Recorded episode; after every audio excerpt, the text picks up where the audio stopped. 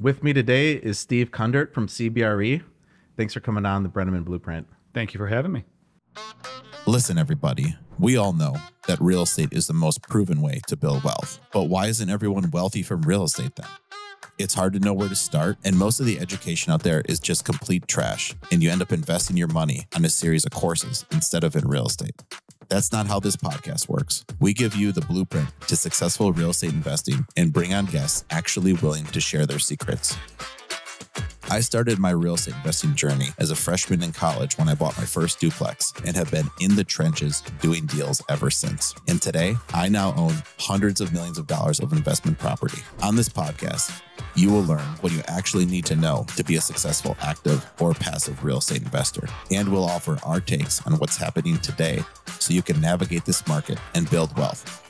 I'm Drew Breneman, and this is the Breneman Blueprint. Awesome. Well, yeah, Steve's been on the podcast before.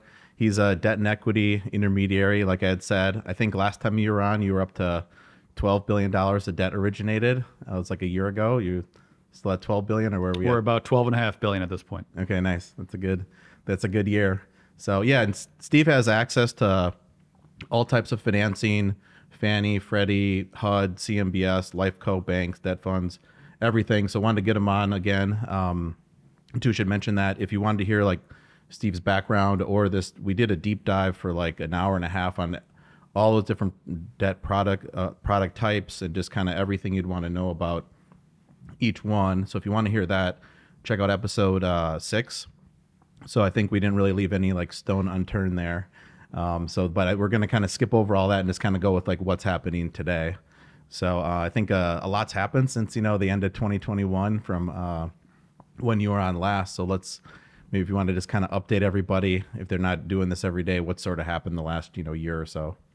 Well, the biggest change, I think, for anyone who's even paying half attention realizes this is that the underlying indices have gone up uh, quite a bit.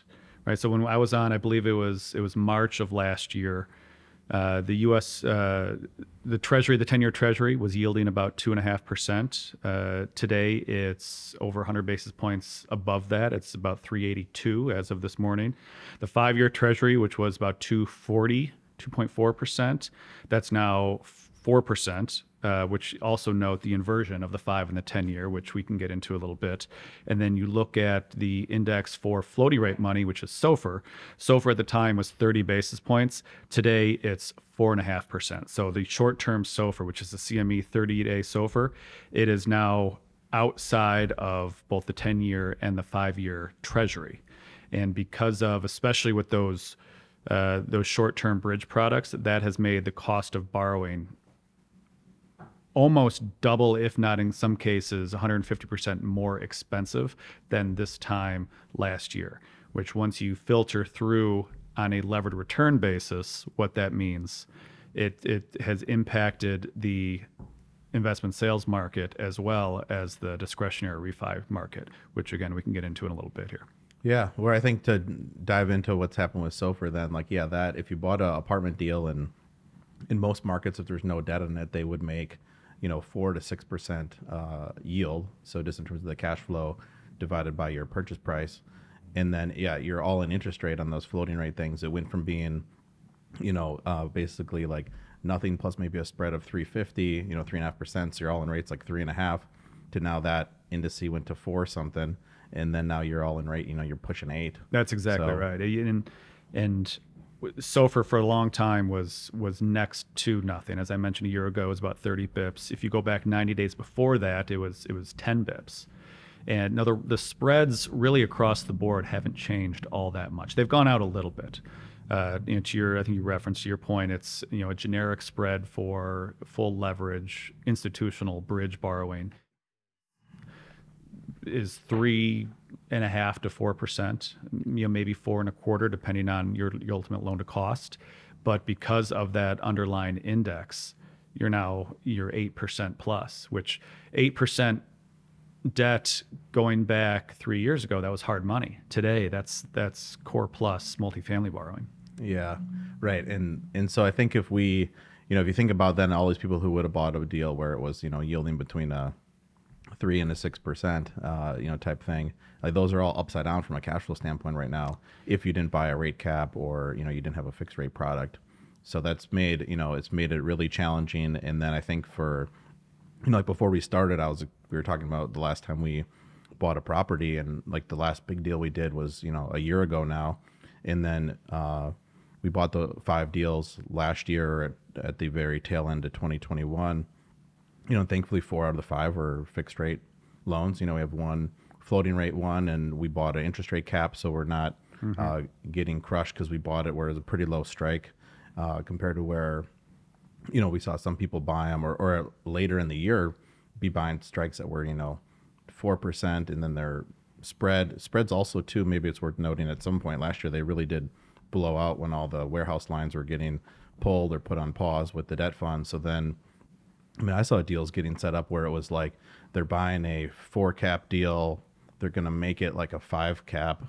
uh, with their value add, five percent unlevered yield on cost, and they and they're borrowing at basically eight and a half, just kind of assuming, well, this rate will drop, things will kind of come back to normal by the time we're done with our plan. So, if you were buying at the tail end of last year, you're taking a lot of, you know, is crazy time to be buying a property in a way because you're upside down potentially on your debt depending on the product type. I mean, that would be more for nicer multifamily or value add multifamily.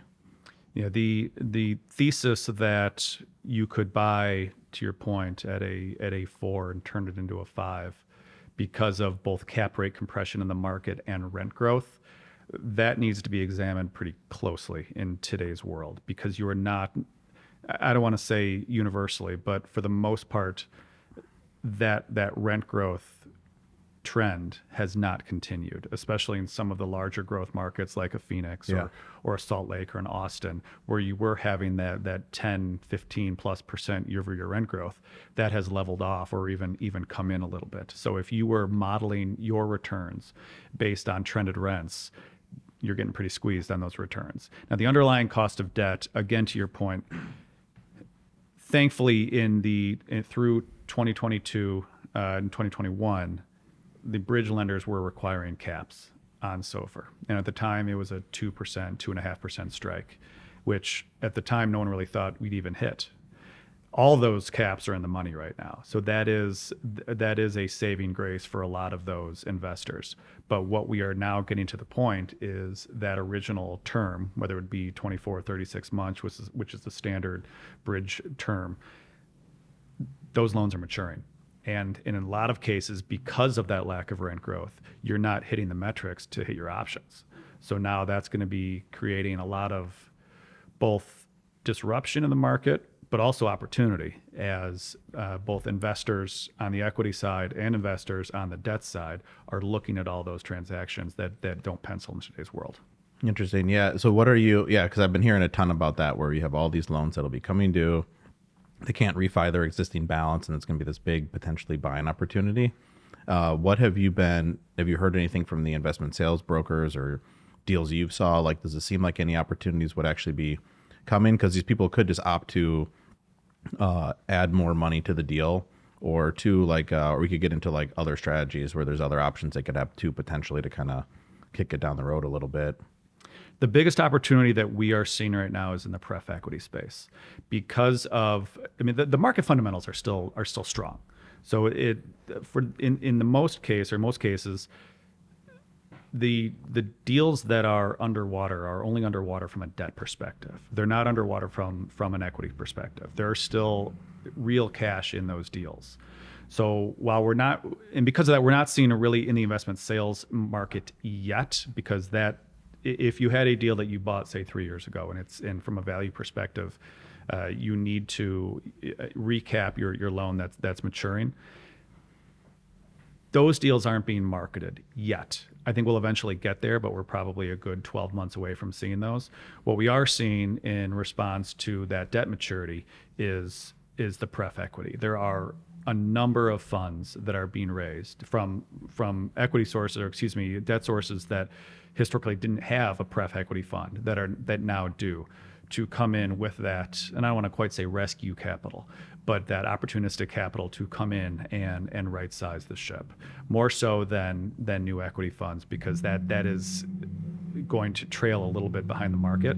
But in terms of new pref equity coming in, if you're in the middle of a, of a rehab that either needs capital to get your extension or to finish the work, or whatever the case may be, there is a real opportunity with corresponding yield coming from those pref equity funds. Then why don't, for people who haven't heard of pref equity before, or you know, why don't you walk us through how would that work on a on a refi? So when if you're looking for a refinance, you have a capital event due to a maturity. Uh, we're not seeing it so much on the acquisition side. This is this is really for the most part on on refinances due to to loan maturities. A sponsor is in need of equity because to either finish finish their their project or to pay off their their in place balance, they either need to write a check themselves, which a lot of cases they can't do, or sell the asset. And and as I was saying before, there's still real real cash in this deal, so they're not ready to quite give up that project yet. So what they're doing is they're turning to pref equity. Pref equity uh, comes in if you look at the capital stack, it's senior debt, it's mez, pref equity, and then common equity. Debt as we all know, it's the it's the senior position. It'll, it'll, go up on a on a loan to cost basis. In today's world, it's 65%, but it could go up to 75, 80, 82% in terms of loan to cost. Uh, that is a a straight coupon, um, and that's it's it's a mortgage. Your mez piece is similar to debt in that it, it, comes in and it's subordinate to the senior, won't go quite as high in the capital stack, and typically that is also just a coupon.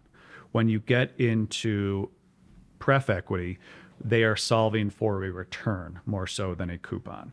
So if if you have a whatever the the the metric is, let's just say it's a 15% return on that on that cost of capital, they can structure that both on a current pay, uh, also paid through accrual, or on the residual.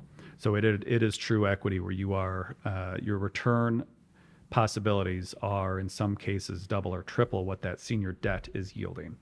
And you have rights to take over the project yourself uh, if you if the things continue to go sideways. Uh, and so in that case, you have the opportunity to come in at a lower basis while still having a, a higher current return. Uh, above that is common equity, which is the first loss position, and that is where the sponsorship money comes in.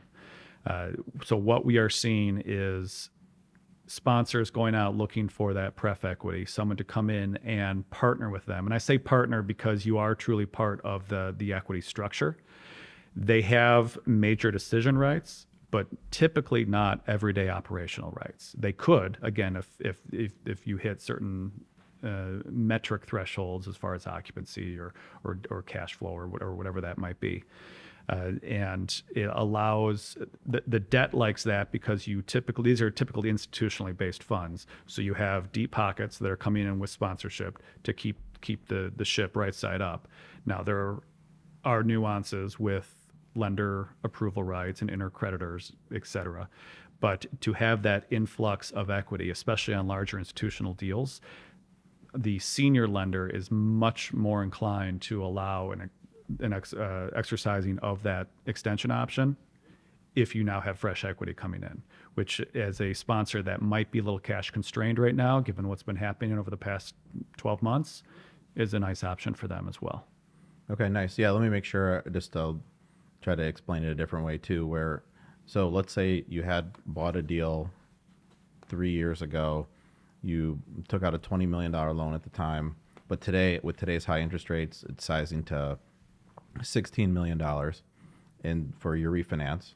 And let's say if it was yeah a debt fund loan where you have these extension options built in, but you're not meeting the required criteria to get your extension, and then you you or your partnership you don't have the four million to come up with like what are your options like it's a bad time to sell because the next buyer will be having this high interest rate loan and maybe you didn't finish your business plan yet so then that's where like the pref equity would come in What's different with pref equity is they're coming actually into your LLC, is my understanding. I haven't done one, but it's not it's it's it's not like a loan where there's going to be a mortgage on the property. They're actually in the LLC with you. Is that that they have they have equity uh, considerations. So they, uh, as I mentioned, you are solving for a both a current and a residual return to hit whatever that number is on the back end.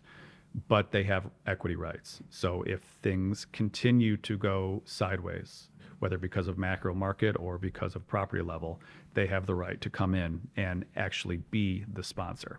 And there is a there is a scenario in which the the common equity sponsor can be wiped out completely, and now you have the pref equity, which is the de facto owner.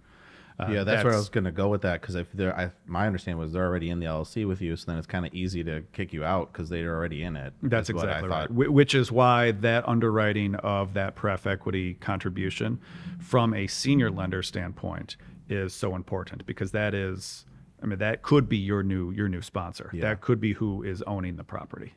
And then are you seeing senior lenders raising pref equity funds? I mean, I'm sure we are. Like every uh, the report back from NMHC was everyone wants to do pref equity. It was basically the main thing I heard that, and people were actually pretty optimistic about. yeah, everything. the uh, the the life company lenders, for the most part, are not. I mean, you do have some that have separate pockets of money that are raising pref equity, uh, but the the debt funds and even some of the equity shops, because if you look at to your uh, one of your earlier points, the disconnect in the market right now between buyers and sellers is still is there's a pretty wide gap.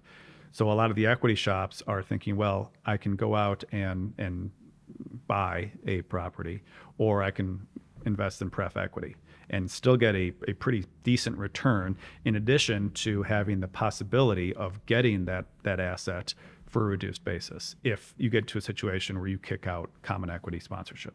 Yeah, or even just looking at the risk reward, where I think, you know, like a lot of the deals we underwrite today, they might make like a 12, 13 IRR, and then we end up passing on it. And that, most of the time, I think, like, wow, the people who are doing pref equity, that's what they were asking a, a year ago. We had, we had, um, a couple groups explain it, like pitch it to us.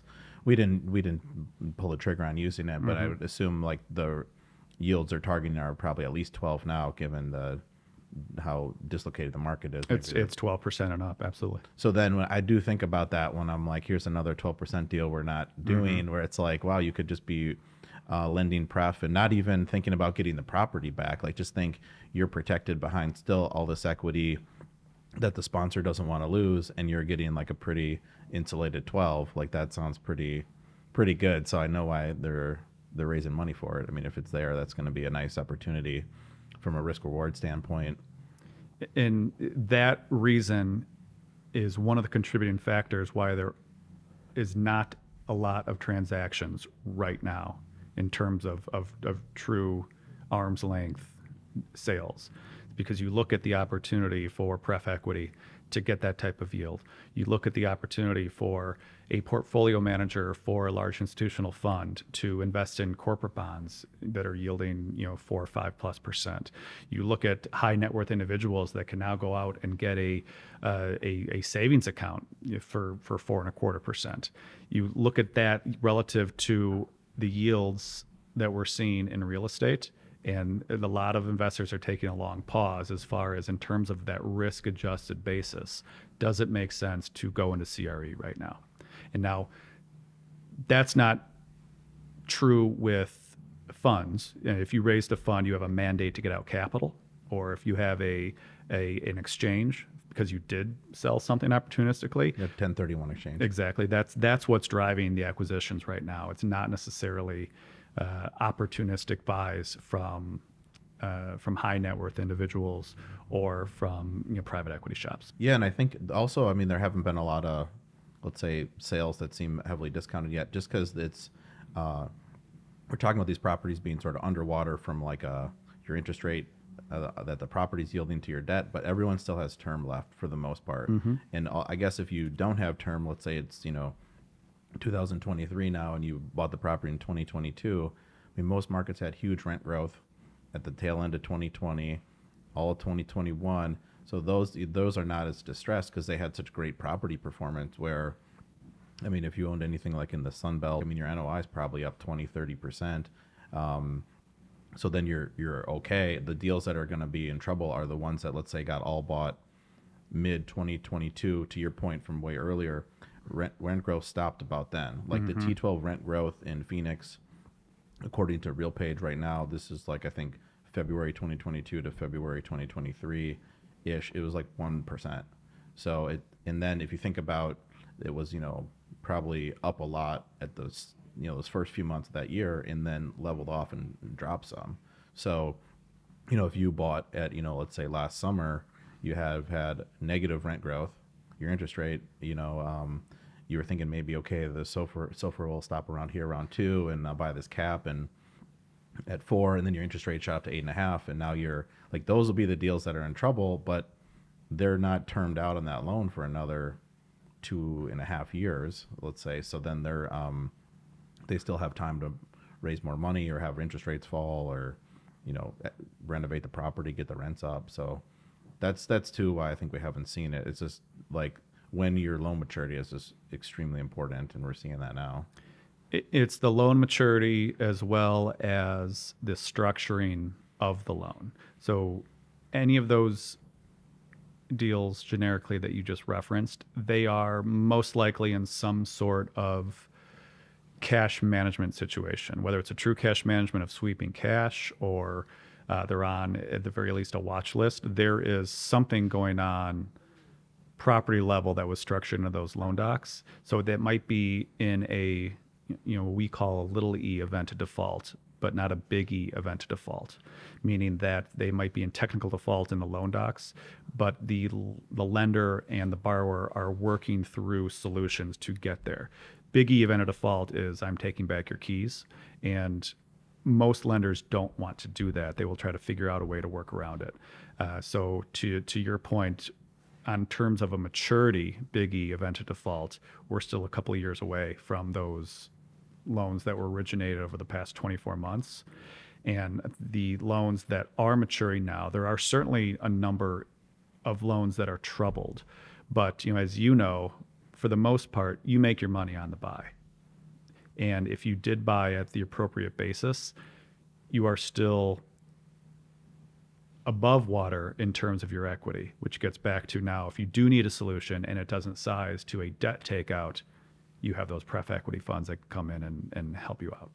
Yeah, no, that makes sense. And I think what, uh, so I think we talked about it a bit, but any other thoughts for somebody who then, let's say they need to refinance today? I think we kind of talked about pref equity, but there, what other considerations would somebody, uh, would, would somebody have, would you say? I think the the biggest analysis that you need to do is what is your property today? What does your property look like tomorrow, whenever tomorrow might be, in terms of a of a mark to market relative to your rents? Let's let's be realistic as far as what to expect on on on your NOI.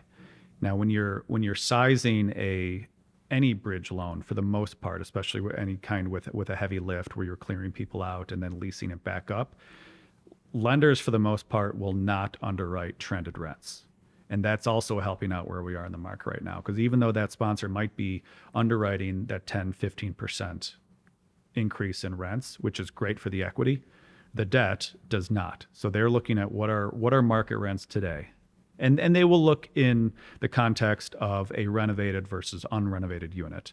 But what is if I had a renovated unit that was being delivered today, what is the rent? That is what they're going to underwrite for the takeout.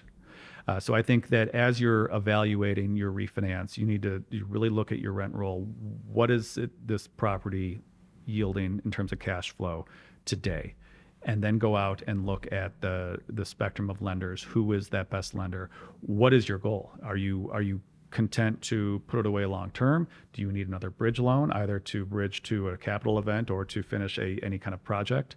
Uh, and and really try to understand how your property looks in the context of the larger market.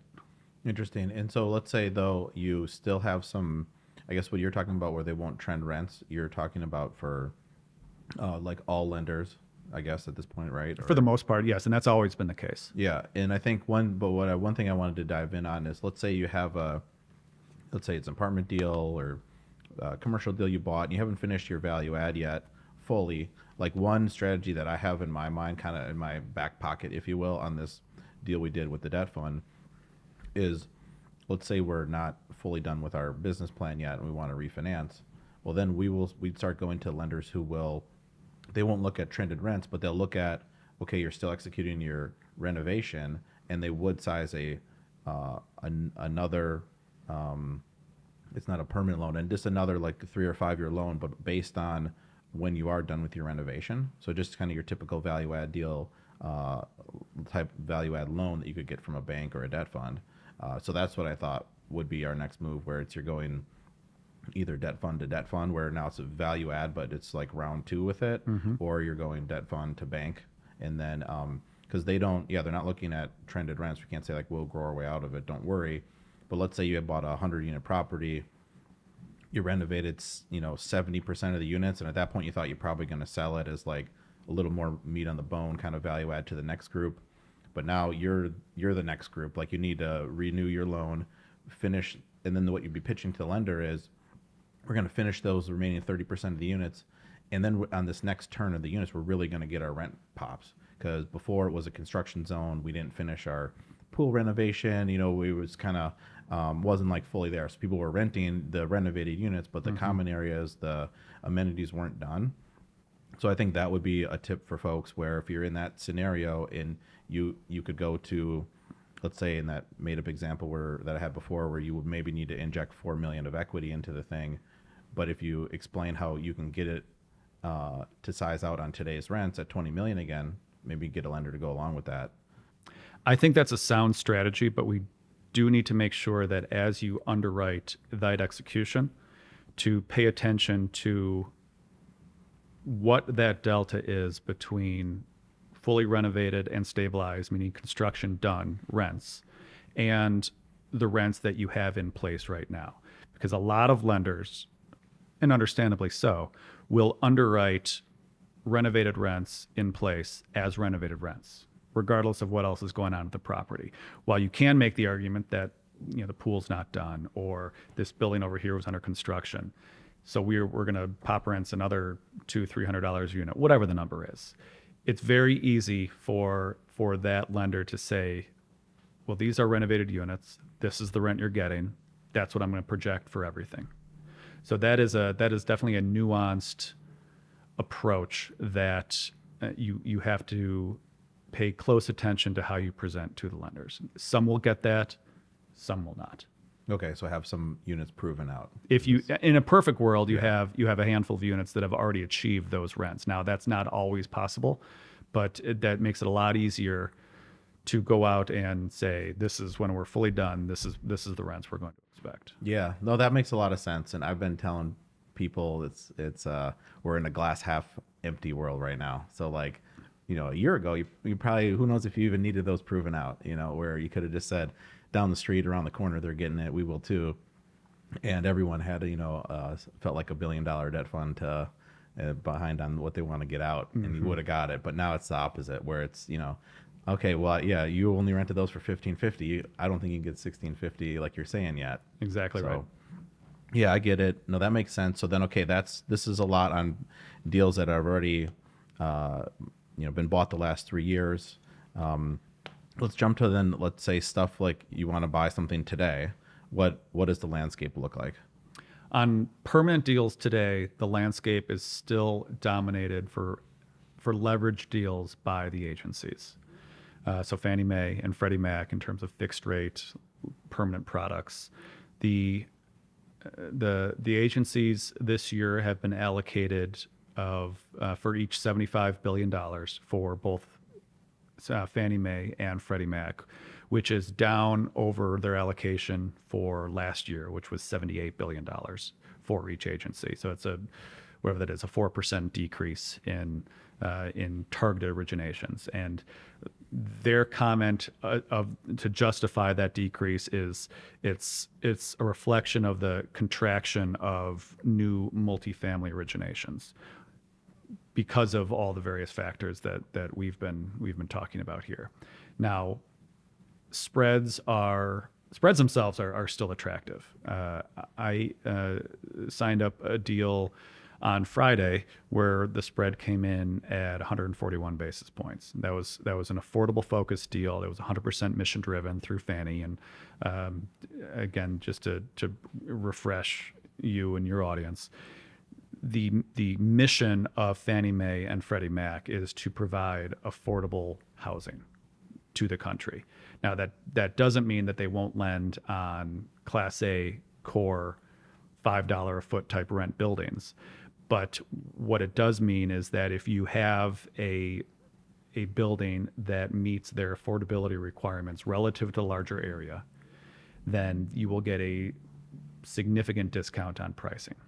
So you have a, in that instance, it was a, a 65% loan, a 140 spread. So you're looking at a cost of capital of low fives, low 5%. Now, the, the treasury is up significantly over 30 days ago.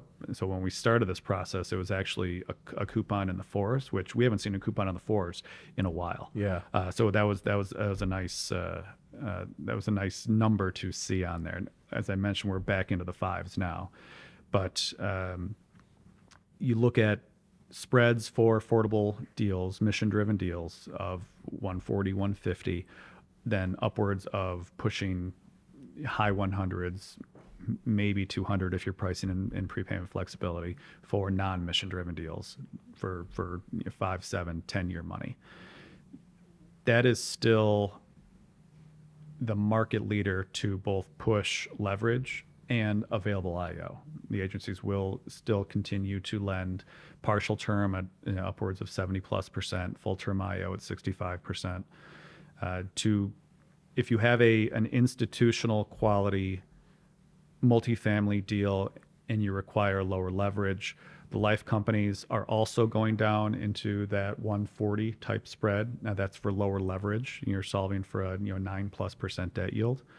Uh, to get higher leverage, that's when they start to tail off. So in terms of being competitive in terms of price, at lower leverage, you do have both the life companies and, and the agencies competing against each other.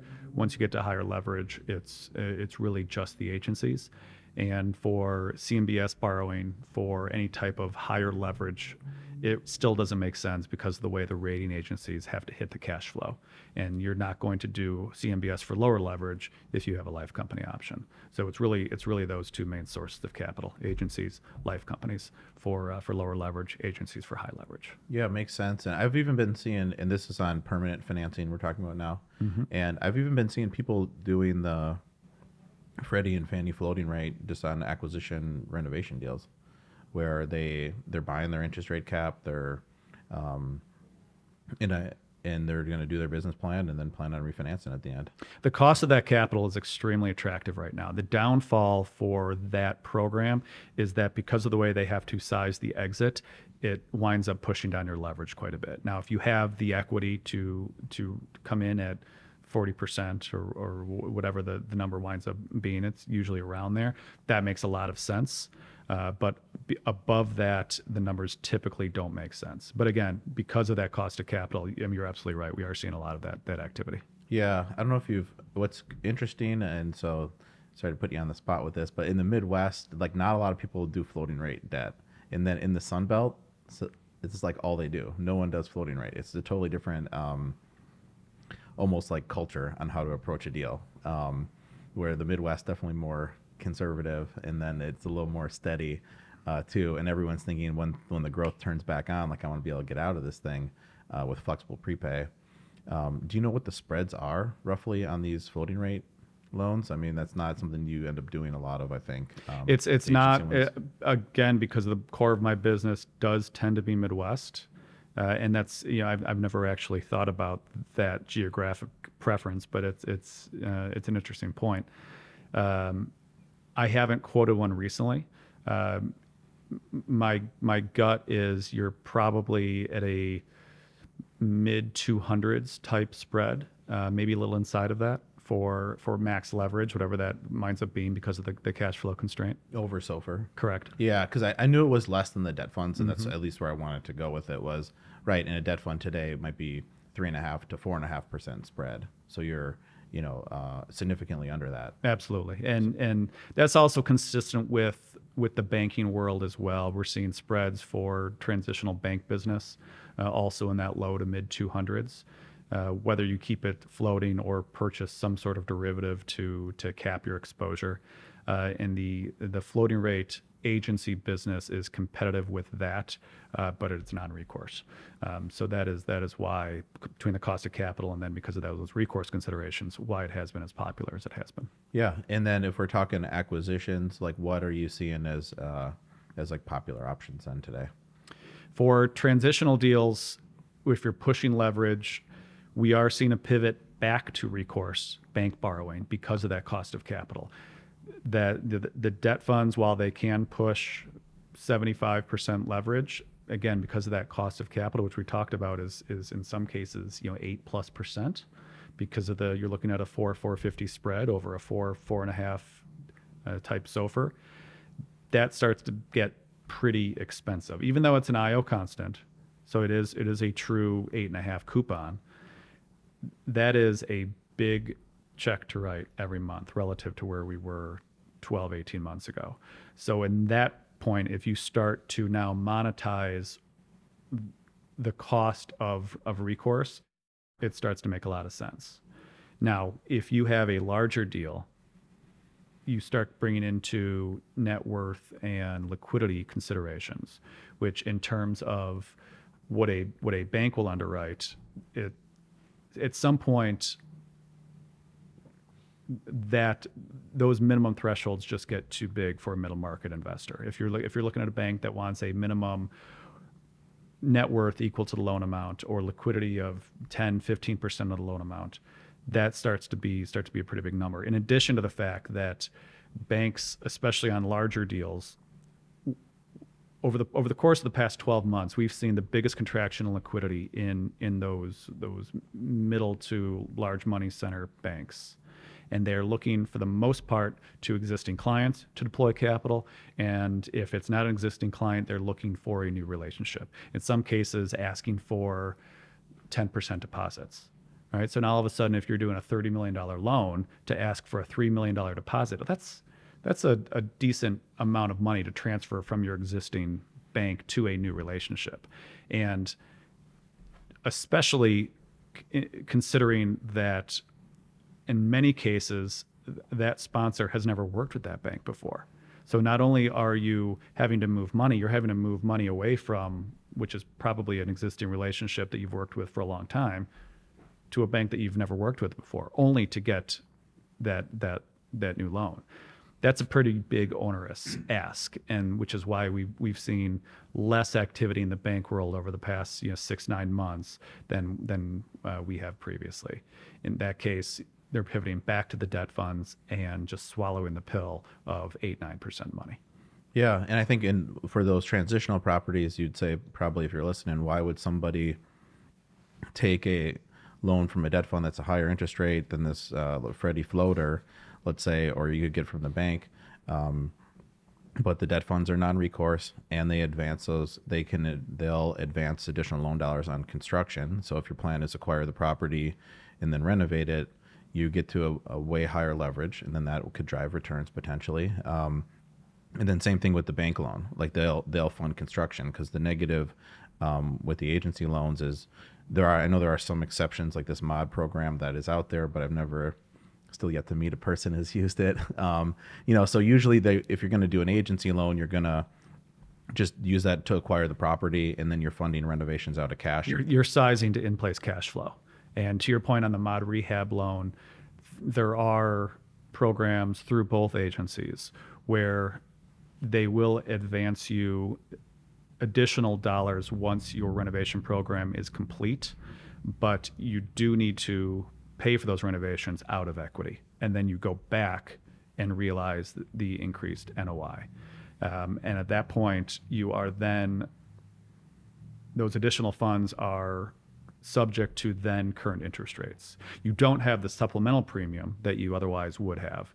If you if you check the box going in saying that you're doing a this mod rehab program and you're putting in forget the exact number. I, I believe it's a minimum of 15,000 a unit of renovation with a minimum of that 10,000 going into the units. It's somewhere around there.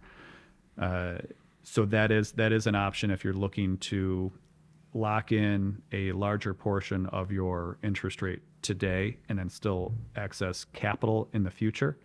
But if you are doing any sort of probably moderate and above lift on your renovation plan, you're still better off going to the debt funds who can come in and they can uh, ultimately get to a mid 70s percent loan to cost through both initial funding and then 100 percent funding of your renovation dollars.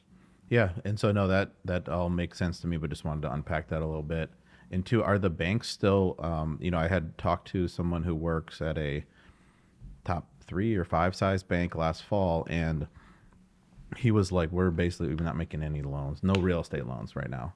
And this was in September, and his the reason was there's a uh, a new test from the regulators, and they're hitting real estate loans harder than anything else right now. They'd rather like you get less of a penalty for making like a line of credit to a boat dealer right now, like number one, and then number two, we're getting no payoffs. You make a loan, you know, last year at three and a half percent. No one's you know no one's paying that off right now and refined into a six to eight percent loan. So you know then they're getting no payoffs. The regulators are you know all over them on these real estate loans. Um, have you have you saw that sort of loosen up from the banks, or where are we at with that? For the larger loans, frankly, no, uh, I have not. And I mean, that's exactly one of the reasons why we saw that contraction in liquidity is because of the additional reserve requirements relative to CRE. That, uh, in addition to just liquidity. So going back to March of 2020, when we did see that initial spike in short term borrowing costs, there were a number of larger deals that historically would have gone CMBS or to a debt fund that because of the rise in interest rates pulled back from that market and had to go into into the banking world. And these are larger SASB transactions, so single asset, single borrower type transactions where it's a you know, 500, 700 million dollars, billion dollar transactions that are when they pivoted over to the bank, even even a large money center bank like a Wells, if you start putting out a billion dollars in debt, well that that's going to trickle through everything. So what we saw is a, a season of liquidity in the large money center. From there, the the larger regional banks filled some of that large loan gap, but they got filled up pretty quick. And then those smaller regional banks filled that middle-sized regional bank. Their liquidity got pulled back uh, quite a bit because of that. And what that really did between that and the capital reserve requirements the, the, the banking market, it really did, I don't want to say shut down because that's an exaggeration, but it certainly did slow down quite a bit through the summer uh, of last year. Um, ironically, the local banks and the hyper local banks seem to be completely immune to that. And we still saw a lot of transactions in that, that local banking type world. Now, their both max single loan limit and their max borrower limits are significantly below the money banks, uh, money center banks. So you've a, a seven million dollar loan for a local bank is a that's a large loan. So if, if you have if you're a middle market investor that sometimes was an option, sometimes wasn't. If it was an option, it's usually one and done, where you can't go back and do do multiple transactions. And now the bank was looking at that in terms of relationships and saying, well, do we really want to go through all this, deploy that much capital? It's a big loan for us to a borrower that we legally cannot lend to again until they pay this off. So that is uh, getting back to your question that was what was driving the original pullback of, of banking business. Fast forward to today, that is loosening up a little bit in terms of capacity to lend, but we are still seeing that banking money restricted to existing clients almost exclusively. To, to again, to bring a, a new client into a bank uh, is without deposits or on a transactional basis is is very hard still in today's world. Yeah, and then but uh, we also talked to you. You had a quote at, on one of these deals we were looking at where it was a non-recourse bank loan below the Freddie rate or Fannie rate. Remember uh, so. that I, I, wish I could say I could deliver that every time. That was a unique time because of what happened with with agency rates um, at that at that exact time because they did blow out a little bit.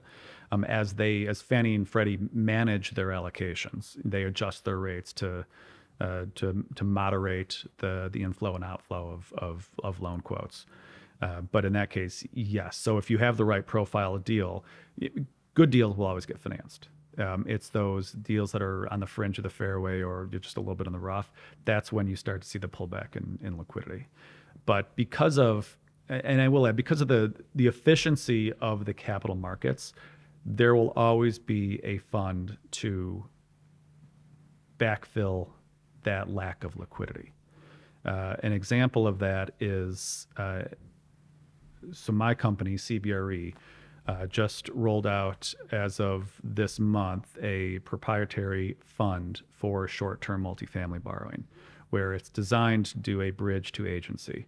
The sizing metrics are pretty attractive. It's for very little or low lift deals, where it's really just uh, either in in lease up or there's a uh, a mark to market consideration because of underleased units, where the sizing subject to a 1.0 in place constant they will lend you up to 95% of the permanent underwriting loan. So if you have a if you have a loan today or an asset today that you're acquiring that is under market and it, it let's just say it's a generically a, a 20 million dollar deal that you will size to a, a 20 million dollar stabilized loan they will come up to 95% of that of that number. So you could go you could push upwards of of 85% plus in loan to cost again subject to a, a 1.0 cover and that's a that's a pretty accretive program. Now I won't say that's unique to to CBRE. There are a number of funds that have stepped up and raised programs similar to that. That's just one example. But to my point on efficiency, when there is a pullback in liquidity somewhere, someone else will figure out how to profit from that pullback. What's the pricing on that? That is, I mean, from a leverage standpoint, or if that's your business plan, that's it sounds like a great product. Uh, also, especially if you have a refi and you're in this scenario where you're just trying to roll over your current balance and that you still have loss to lease. That sounds great. It's it's very deal dependent. Uh, it it's it is SOFR based. You are required to purchase a cap equal to again 1.0 debt coverage, and pricing can range anywhere from 350 to 550, depending on the risk profile of the deal. Okay, nice. Yeah, no, that's attractive. And two, one last thing, we were talking about the banks. Like, it's very um, fluid with the your banking relationships. Where we talk, especially with these smaller banks, or probably all the banks, but where you know we did. Uh, I think five, six loans last year or seven, but two refis kind of at the start of the year. I guess looked like a genius in retrospect. 10 year fixed, 3.1% interest. Um, so that bank was like leading the market on the low rate at the time. And then now you talk to them and they're on the high end of the of where the banks are. You know, as of today, the the banks we were talking to, let's say they might be in the mid fives for a rate. They were in the sixes. So it's it's interesting where you need um you know it's one thing like if you're going to the agency you pretty much just need one person to bring your deal to them. But then with the, all these different banks that want to have a relationship with you you almost need a like a crm to track all these banks you're going to have to talk to nowadays because it's everyone's going up and down. And then um you know we did those two refis and then another bank was quite a bit was still lower than them uh, in phoenix. So we did all these three and a half percent interest rate five year fixed loans. Mm-hmm. But then that bank they their rates went up sooner than this other bank I did the refis with. So then we bought our most recent deal with a four and a quarter fixed rate with the first bank. You know now and now it's like they're kind of leapfrogging each right. other.